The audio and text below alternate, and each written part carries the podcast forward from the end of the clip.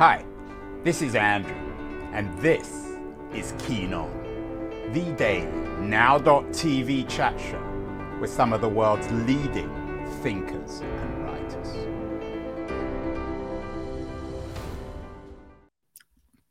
Hello, everybody. It is Thursday, uh, January the 19th, 2023. We've done many shows on knowledge, on how we know what we know, uh, and how we should use what we know to our advantage, or perhaps sometimes our disadvantage. My guest today has an interesting thesis. He believes that everything in us, all our experience, can actually benefit us. Even childhood traumas can be used, according to him, to empower future success. He believes that life experience is like a mine, often um, unmined within us, that we can use for our benefit. Um, he is the author of a new book, Experiential Intelligence. Um, Soren Kaplan, ironically enough, he told me just before we went live, is named after Soren Kierkegaard. But I think this wisdom or this knowledge or this philosophy would be something that Kierkegaard might not like. Anyway, Soren, not Soren uh, Kierkegaard, but uh, Soren, uh, Soren Kaplan is joining us from Bellingham, Washington. Soren, welcome. Thank you, Andrew. Good to be here. Did you ever forgive your parents, your French father in particular, for naming you after Kierkegaard? No, I've never forgiven him. No. Could he do anything, anything to? you should have renamed yourself. You probably should have renamed yourself from Soren to John because the founder of your school of philosophical thought is John Locke, of course, who for, for him everything was experiential.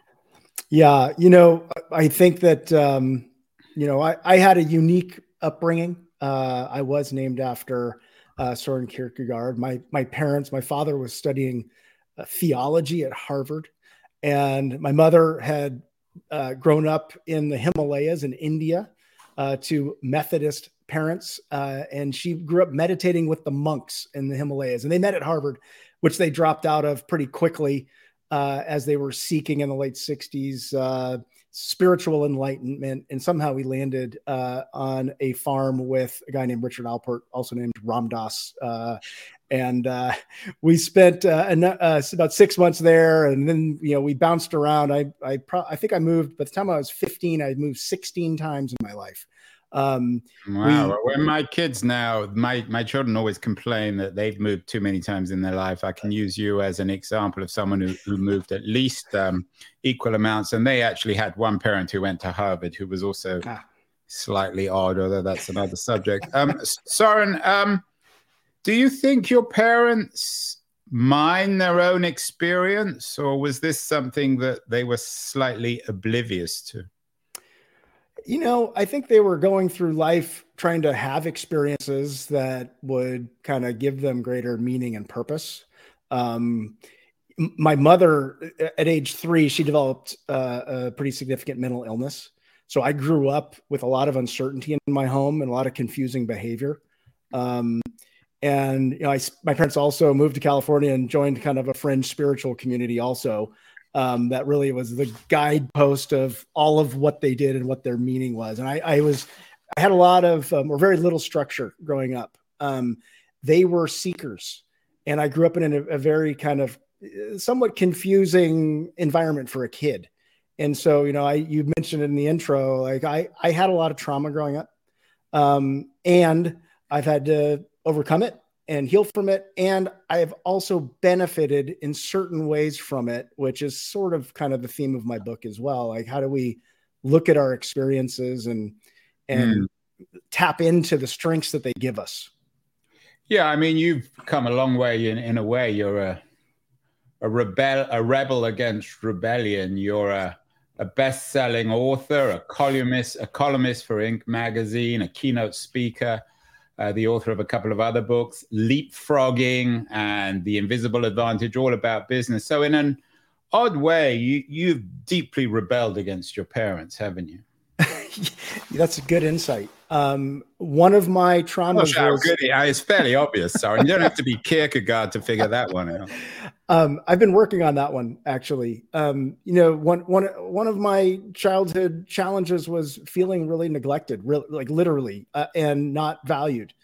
Um, so the way I have compensated for that, uh, and it's pretty explicit. I even talk about it in my book. Is I tried to achieve. I tried to get external validation that I didn't get growing up in certain ways, and I think I overachieved and I became a workaholic and I did a bunch of stuff that by practical measures you could say, oh yeah, I worked with all these big companies, great. But inside, I didn't really feel like I was successful in the way I think I, you know, I wanted to be. And it's a different measure of success. And that's sort of what I'm arguing is that we we all have experiences. We can tap into them and we can leverage them and how we define what they can deliver to us in our own definition of success can contribute to our both our our external success and what we're trying to do in business or life, um, but also our personal satisfaction in life as well.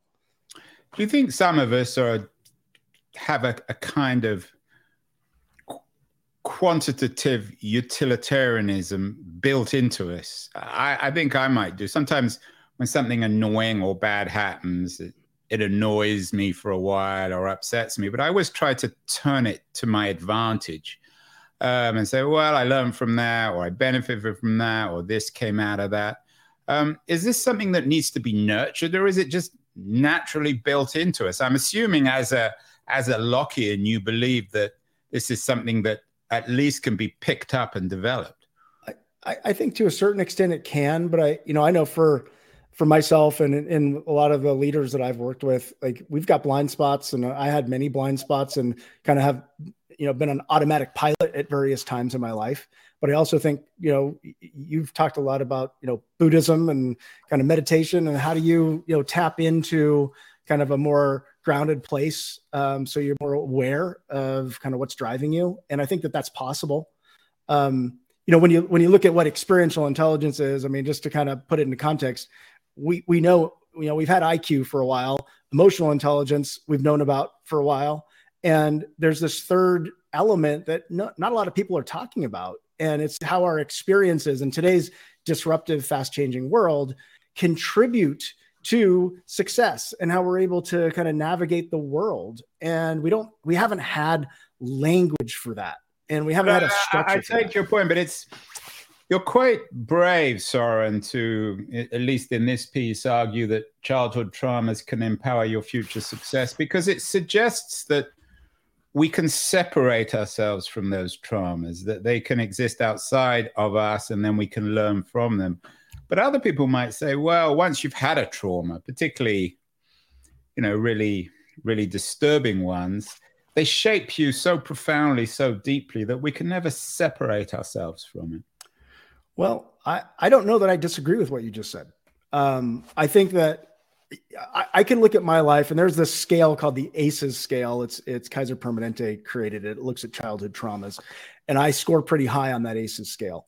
Um, and I can look at the things that I've had to deal with, and I've gone through a lot of healing and EMDR, eye movement desensitization response, which is kind of a therapy to rewire your your brain and your biological response. And there's research behind that and recent books like The Body Keeps the Score that outlines that.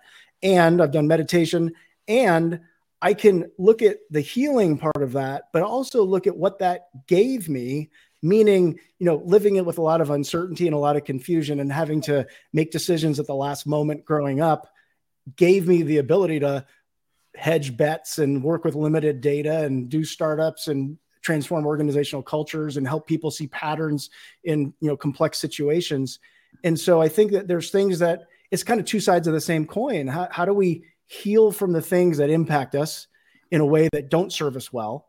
And how do we look at those things that is just part of our life that happened to us and look at them with the lens of what are the strengths or abilities or ways in which I think that actually I can can leverage in some way to move forward and just kind of keep moving forward in some positive way. Yeah, it's a very interesting thesis that we should harness the, the power of experience for our own personal business breakthroughs because I think the culture Soren is going the other way. I mean, correct me if I'm wrong, but I think more and more people, particularly younger people, seem to be harnessing the power of experience to justify failure, to justify discrimination, to justify anxiety and happiness you, and, and unhappiness. Do you see some of that? I, I do see some of that happening out there. Um, I see that. And I also see a trend around how to create greater resilience and how to look at the things that happen to us. I mean, you, look at some of the popular books out there. Oprah's written a book, "What hap- uh, What Happened to You," and it's about looking at the things that you know, the traumas that happen that shape us, not as a deficit that's you know you're scarred for life and you're a bad person, but that you kind of externalize it and say, "This thing happened to me." Doesn't make me a bad person. I'm gonna let I'm gonna look at that and I'm gonna recognize it's not about me, it's about the circumstances and then how do I move through that and move forward? And you know, one other data point. This is really interesting because you talk about the younger younger generation. Um, the the percentage, like when you think about like what makes somebody successful today, is it their intellect, gives getting them a job and getting into college? Most um, younger people, age 18 to 29, this is a Gallup uh, survey, basically say they don't see college education as quote unquote very important. And that went from 74% to 41% are saying that today. Like college education is not important for my future success. And I think that, that that's telling us also something about society in that, well, what is important? It's if it's not the scores and it's not college, we're also moving in a direction of ra- uh, around, well, it's it's our experiences and it's our abilities that maybe we're getting from other places. And you know, I think that we're also seeing that trend as well. One of the themes, uh, Soren, that's come up many, many times in this show over the years is the value of storytelling, the importance of storytelling. I wonder if this is also bound up in your arguments in experiential intelligence. Obviously, we need to tell stories to ourselves in, in order to make sense of our life. But uh, this this is a book focusing, I think, in some ways on leadership. A lot of people who want to be better leaders will pick this book up, Experiential Intelligence. Are you arguing people should, for example, when they're rallying their troops, where they're on one-on-ones with people, should they be talking about their childhood anxieties and experiences and and and making sense of that in their own career and then their storytelling about themselves and others? Yeah, it's it's a great question. You know, I'm not advocating you bring in your trauma stories to work. I'm I'm suggesting that we all have stories and we all have an opportunity to look at them and figure out what strengths they gave to us because this is this is all based in positive psychology and looking at kind of the assets we bring. So if you're in work and you're a leader or you're in business, the question would be what are the abilities and what are the mindsets that my people bring to our teams that we can leverage that may not be part of their resume? That may not be like written down. Like, how do we extrapolate that? Let's just talk about what are those big events that shaped you? And that like had some impact on you in some way. And let's look at it doesn't have to be trauma. It could be very positive things. Like i traveled to india after college. Totally blew my mind and gave me a whole new sensitivity to different cultures that then i've applied to my work. Well that's a positive experience. How do we look at the breadth of people's experiences and really decipher the assets they bring to the party whatever party we may be at Soren, you grew up in the Bay Area. You've spent your professional life uh, in in the tech community, in the entrepreneurial community. The word, the D word that always gets used with new technology is democratizing and democratization of culture of one kind or another through technology your book experiential intelligence and the thesis is also flattening. Uh, everyone has the same access whether you went to harvard your local community college or no college at all. Is that fair?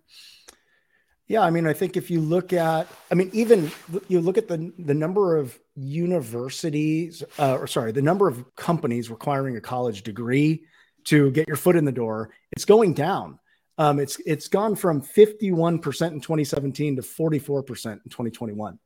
And so the democratization, the, the idea that our experiences, whatever they may be, can give us assets, and you don't need the gatekeeping mechanism of you know college degrees, et cetera. I mean, I know like you know, for example, Google has these career certificates. Hundred bucks, you can take get a career certificate, and you qualify for a job. That's sort of democratizing education to a certain extent. And I think that if you look at, if you start taking a broader view, experiences you can have in various ways. I mean, from you know traveling to YouTube videos to projects and internships, and you can learn things very quickly and easily in today's world that's changing because the jobs that exist right now that people are hiring for probably won't exist in a couple years so you know that degree will be outdated uh, by the time you start you know working so I, I think we are sort of democratizing how we view what's needed for success and yet, I mean, this is all very well, but for better or worse, we live in an increasingly unequal society where uh, going to Harvard does make, and whatever people think, it does make an enormous difference whether you went to MIT or Harvard or Stanford or you have a business or law degree from one of those universities. So um, you might have experienced all sorts of dreadful things. You might have been abused as a child. You might have been homeless it's very hard, Soren, isn't it, to leverage that experience into success? It might enable you perhaps to get a job or, or, or to get off the streets, but it's not going to enable you to become a, a, startup entrepreneur or a huge success or a lawyer or doctor or engineer? Well, it, let me kind of address a couple things you just said. So the first is, of course, you know, you go to Harvard, you go to Stanford, I would argue that the quality of education is debatable in terms of, you know, top tier versus second tier universities and whether that difference is what's making the difference. It may be the network, it may be the alumni. there's a lot of other factors that go in into that. Um, at the same time, kind of hitting your other dimension here of, I think that what experiential intelligence and being in touch with your own experiences and how they impacted you doesn't make you successful out of the gate. It allows you to understand what might be driving you that could be getting in your way, those self-limiting mindsets and beliefs, and or the looking at your own abilities perhaps that you've developed through unconventional means that allow you to then, you know, we've got a lot of successful CEOs who never went to college, for example, because they've done stuff that then well, a lot of those, you know, uh, Zuckerberg and Jobs and Gates all come to mind. They were all people who chose to drop out of very elite colleges. That is that is true. That is true. Um, I'm thinking about another interview I did with a, a small business podcast, and the the interviewer was basically saying a lot of his audience never went to college, but they're small business entrepreneurs and they're just making stuff work. And and you know they may not have extraordinary intellectual intelligence by an IQ standard, but they you know they grind it out. They have self awareness around kind of what they you know what they're good about, good around, and what they can do, and they apply that. And so the experiential intelligence I'm I'm talking about is more greater self awareness of kind of what's making you tick, your mindsets, your attitudes, beliefs, and the experiences that then shaped you that maybe you need to heal from, or maybe you just recognize gave you the opportunity to do stuff that then, if you're creative about it, you say, Hey, I can apply it over here to, you know, create my next venture or to get a job in this area that I never really thought about. All the excitement out here, Soren, you know this as well, probably better than I do, is over AI, particularly yeah. Chat GPT and a new generation of AI bots and platforms through OpenAI. Um, I wonder, in terms of your thesis in experiential intelligence, is this the thing that makes us human? Is this what distinguishes us from machines? Our ability to mine ourselves, to learn more about ourselves and chart, plot, map our future? Or is what you're saying in experiential intelligence, could this actually be done by a machine? And might we in future have AIs that can help us um, mine our own experiences? I love that question. I'm not sure that there is a concrete answer just yet, but I can give you some some thoughts. Um, if you look at and if you've played with Chat GPT, it's an amazing tool. Um, and what is it going to do to the concept of intellectual intelligence? It's probably going to commoditize it. So, where, how will you, as an individual, differentiate yourself? Being really intellectually smart may or may not be a differentiator in the future for an individual. Where's that difference come from? Now, I, I'm going to go back to the three legs of the stool IQ. So, if AI commoditizes intellectual intelligence, what's left? Emotional intelligence is left also. Now, I would argue that human beings are by nature emotional beings. Now, some of us may be more in touch with our emotions and the other emotions of other people and be able to empathize better than others, but that is a fundamental quality of humans is kind of that emotional response and connection making that we can do around that. So I still think that will be at play. And then the experiential intelligence is self awareness potentially about how we think and then how we learn as well. So, you know, learning through experience is is how we typically learn. We can read a book, but then you kind of need to apply it to really deeply understand something. It's kind of like that 10,000 hour rule. So, I think that that, you know, you you can look at that learning process perhaps being automated, artificial intelligence can learn. But when it comes to learning and reflecting on one's own experience in relation to what our um, perhaps our emotions are telling us, that seems to be a little bit more human. Now, what do you what can you do with those things is another question. And and and you know, that's where concepts like, you know, you're in the San Francisco Bay Area, innovation, creativity, those kinds of things and kind of you know, applying experience and applying intelligence and applying, you know, kind of real-time fast learning, you know, maybe a combination of AI plus human beings kind of eventually. And whether you can fully automate that, then maybe none of us need to exist anymore. I don't know, but uh, that's my yeah, quick take. Uh, yes and no. I mean, AI plus human beings doesn't mean humans won't exist anymore. It means right. that we'll be different. We can think of the the chess um, case where with uh, uh, with with with high quality algorithms, it was believed that uh, the machines would always beat humans. But actually, the real breakthrough in chess has been humans plus computers equals the best chess players. So, might this be the same when it comes to human beings? That we're not going to get replaced by AI, but it will augment us. And those who exist without it won't be very good chess players in life.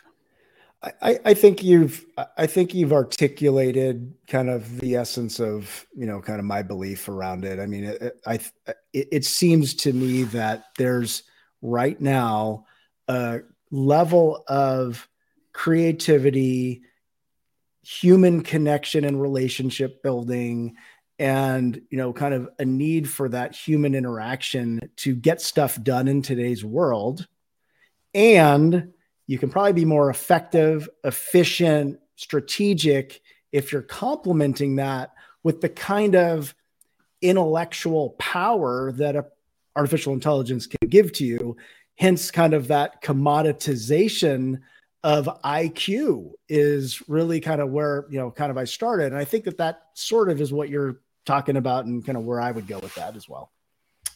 As I mentioned, Soren, you're also the author of, of Leapfrogging, um, Harness the Power of Surprise for Business Breakthroughs, as well as uh, the book uh, we're talking about now, Experiential Intelligence. They're all premised on the idea that we want to get ahead, that we want to make ourselves more successful. The premise of, I think, of your work is not, it's not for self-knowledge. There's no philosophical end in itself. It's not a, a Kierkegaardian uh, journey. All this is for our own benefit. But some people might say, well, I don't want to be successful. I don't care. I want to be able to feed myself and pay my rent. But I will find my happiness elsewhere. How would you respond to people like that? Uh, I would respond that that is perfectly legitimate. that are the definition of success. And just to be transparent, my own journey is to come to that conclusion that we all have our own definitions of success that are equally legitimate. And I think we have, even in today's world, started to move away from perhaps all of the ways I've defined it around business success and helping big companies innovate and be, do strategy. A lot more about it is how do we live in harmony? How do we have, you know, create an environment that's sustainable? How do we be at peace with ourselves through greater self awareness and presence and be in a relationship with others in a loving, meaningful way? Those are all equally valid definitions of success and, and something that I personally had to kind of go through a journey to find, and it might have been my reaction to where I started as a young kid, but like I, I think that's equally valid and, and as important as any other definition of success. Is there any other intelligence, Soren, except for experiential intelligence? Um, because if there isn't, I'm not sure there's any point in education, certainly formal classroom education. Be better off just going out in the world and learning from what happens to you. You know, there's a trend where that's being bantered about. Um, the concept of experiential learning um, has been around for a little while. You've got universities in the San Francisco Bay Area anchored there. Uh, I don't know if you know Minerva. Yeah, I know the founder of Minerva. Peter Thiel, of course, pay, pay, pays. I don't know if he still does, but he did pay smart kids to leave university and go into the world. Uh, right. And so, you know, I think the jury's out whether Minerva is going to be a viable, scalable model of education, but the principles behind it is all about experiential learning. You, you, there's no campus; it's all virtual, and you live around the world to immerse yourself in different cultures.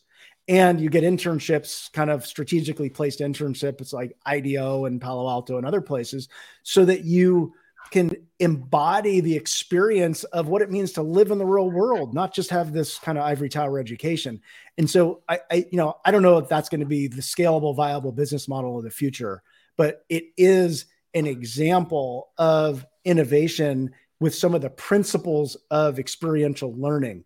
And there's there's there's trends in education around experiential learning as well, and kind of grade school and, and so forth. And I think that that's really how we learn as human beings and we're now kind of coming to the realization that we have to learn faster and faster and it's through experience that we can do that so we need to kind of elevate accelerate our experiences as well and if your thesis is right it has very profound ramifications for the professional teacher rather than being teachers or training them to be teachers i think you're suggesting that the life coach replaces the teacher well, the best teachers in the future will essentially be life coaches. They'll be mining us. Maybe they'll be therapists of one kind or psychologists.